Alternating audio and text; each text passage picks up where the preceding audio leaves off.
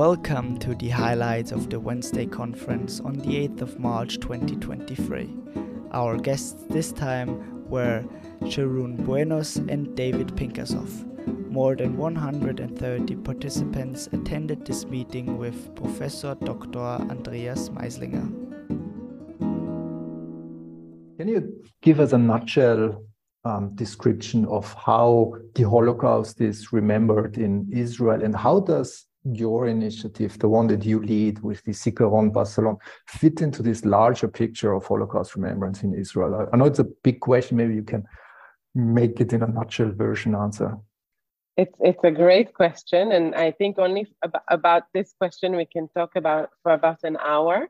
But Zikaron Basalon, and just for everyone on the call to know, Zikaron Basalon translates to remembrance in the living room. And the idea was born from the fact that young people felt in Israel, young people felt that they're not connected so much to the big national narrative of Holocaust commemoration. The ceremonies, the big events were no longer enough, no longer very meaningful. They didn't feel connected. And they were looking for a new way to commemorate the Holocaust. Now, in Israel, it's uh, very easy because we have a day, Yom HaShoah, the Holocaust Remembrance Day, where everything stops. We have a siren, we have all the national events. But where is the personal connection? And this is where our initiative started back in 2011 with the first gathering.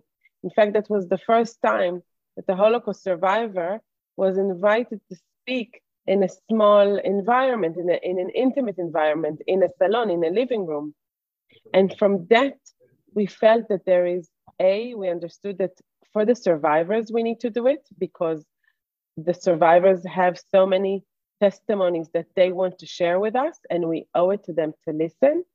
But also for the younger generations, because we found out that through the, those intimate gatherings, we are much more able to connect to the past and to learn for the future. And I think what our initiative did, it took this big topic of Holocaust remembrance and made it personal. So anyone can connect from a personal level.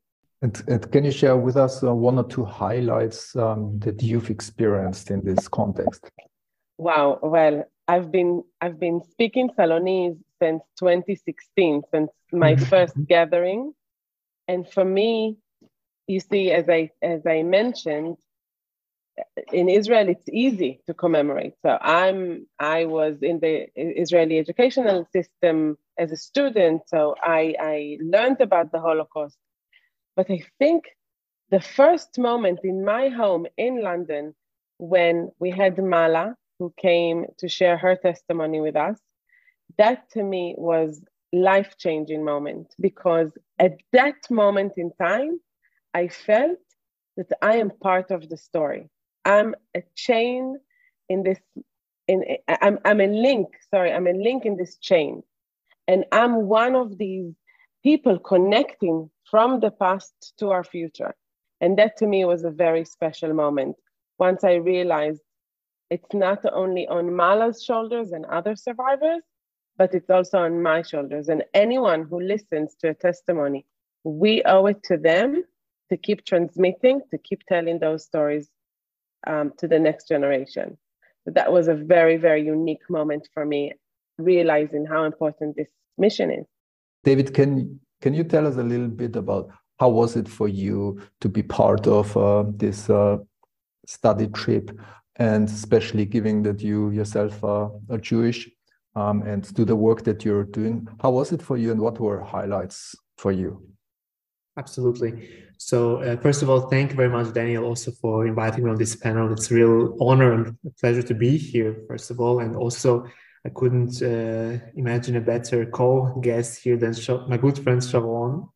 I want to add also that uh, since I know Sharon, um, you know, I participated in three uh, Salonim within two weeks, and I became a huge fan of uh, Zikaron Basalon, the initiative, and a big supporter. So I'm very glad that she can be also here and share this story with all of these young uh, people of Austria that uh, might host a salon at uh, some point. Um, to come back to the question, yes, um, it was really, I think it was just three weeks in. I just got this job, and uh, we were we had the first uh, talk uh, with you um, also because we were organizing this big event, 30 years of Gedenkdienst, and it felt for me like you know almost destiny that I should go on this trip because uh, I just started this job. You know, I was very active before, um, you know, in school, in university, as a young professional in Jewish organizations like the Austrian Union of Jewish Students and the European Union of Jewish Students. So I knew, of course, about the Holocaust and you know how important it is to commemorate, especially also from this Jewish perspective.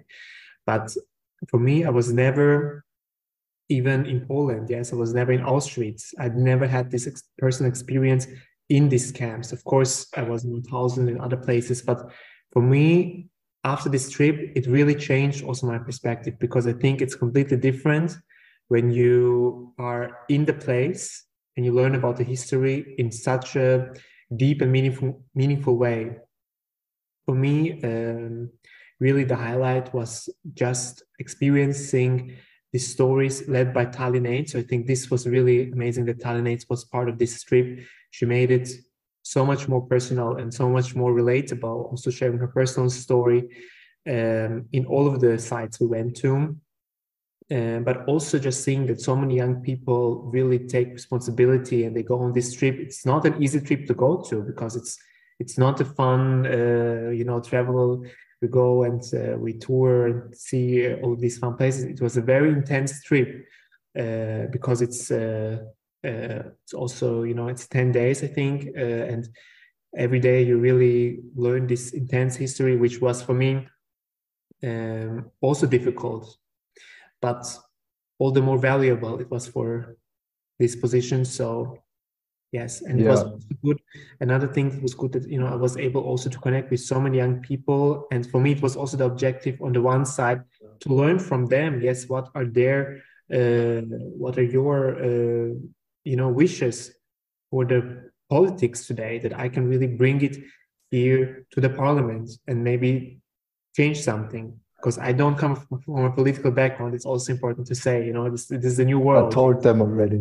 Yes, yes. Um, before that, I come from a completely different background. So uh, this was my also approach to connect with the people to see what is there, what I can do also to serve the country, which I'm here basically to do what is the answer in order to keep the um, the memory of the Holocaust alive beyond the last survivor?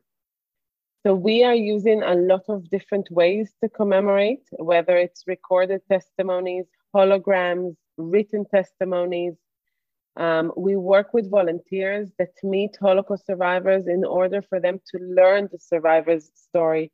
We work with the second, the third, and now the fourth generation for, for us, I'm a third generation myself, so for us to learn the family history and to be able to tr- transmit that in the Salonim, uh, we're doing a- anything that we can.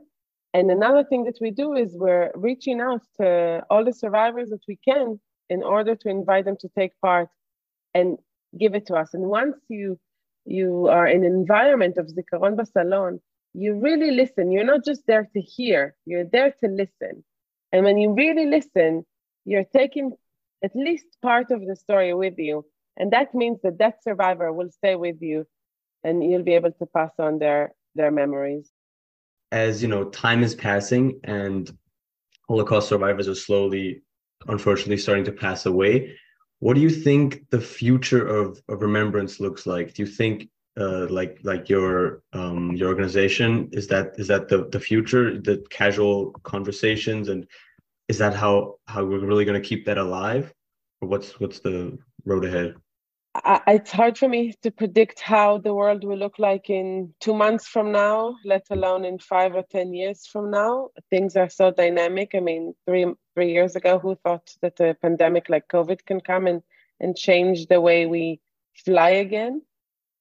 I think what we're trying to do is not um, our aspiration is not to, to a change in the you know in the, from the top level our aspiration is to change every person and to encourage every person to take that personal responsibility for holocaust commemoration So to carry the memory of the Holocaust is not only on the shoulders of the survivors, but it has to be part of our mission as well.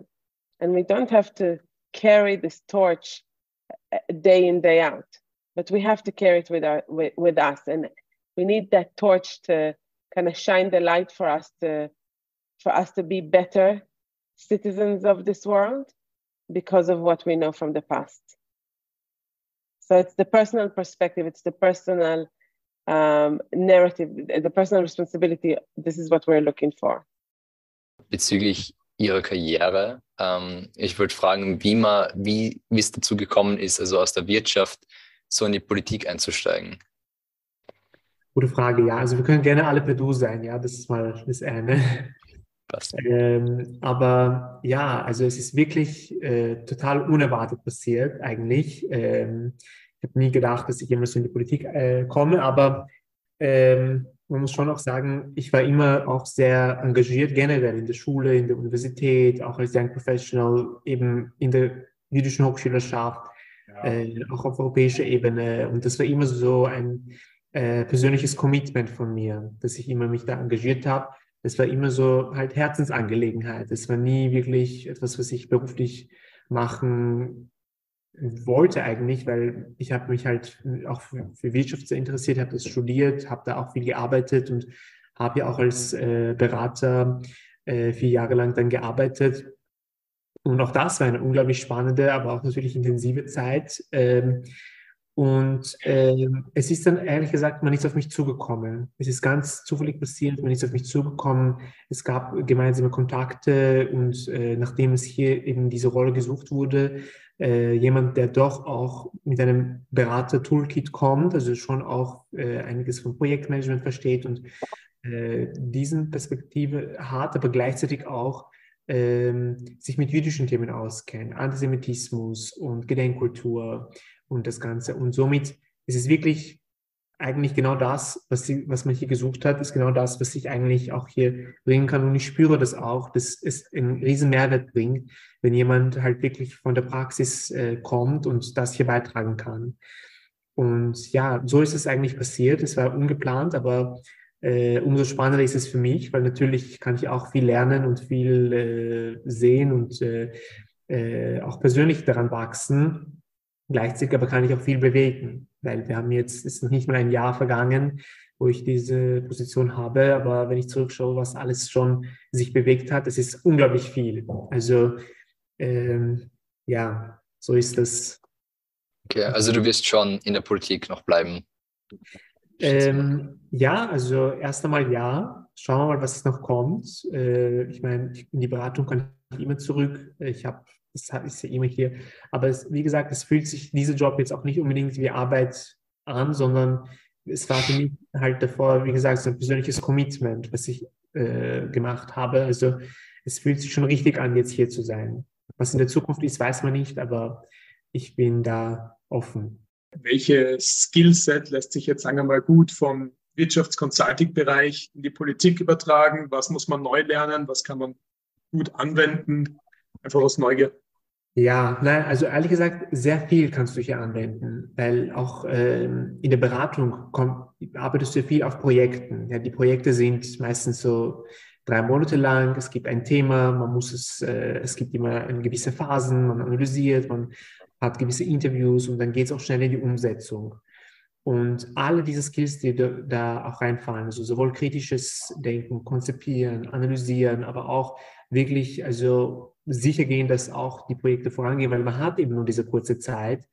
Äh, noch dazu in der Beratung hast du ein hast du ein sehr hohes Maß an Professionalität, das halt notwendig ist, ja. Und das sind alles Skills, die jetzt extrem wertvoll sind, ähm, weil hier im politischen Umfeld ist es ja auch, also äh, das Tempo ist ein sehr hohes. Natürlich, wenn man direkt mit dem Nationalratspräsidenten arbeitet, sind auch die Erwartungen dementsprechend hoch. Ähm, aber gleichzeitig sind wir im Parlament, ja, und viele Menschen, die hier im Parlament arbeiten, gerade in der Parlamentsdirektion, sind auch vielleicht nicht unbedingt äh, mit demselben Arbeitsstil oder Tempo aufgewachsen. Und da kommt es doch sehr gut, wenn man einige dieser Tools und Methoden ähm, ja, einbringen kann und gemeinsam dann die Themen voranbringen kann.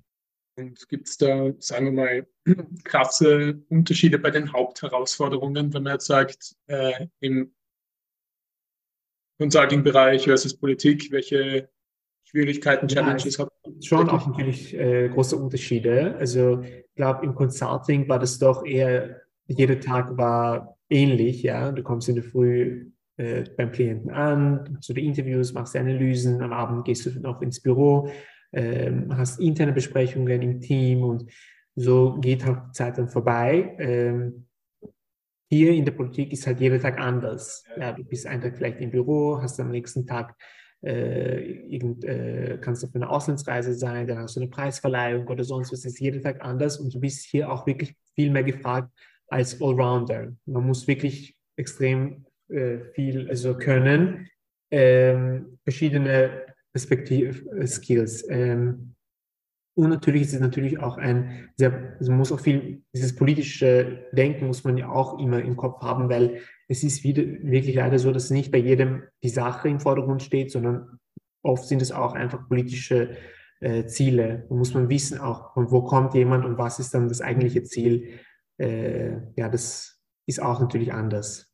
Das ist mir letztens aufgefallen, dass unter dem Post, den der Wolfgang Sobotka am 27. Jänner veröffentlicht hat, Emma bezüglich des Holocaust-Gedenkstags nur negative Kommentare drunter sind.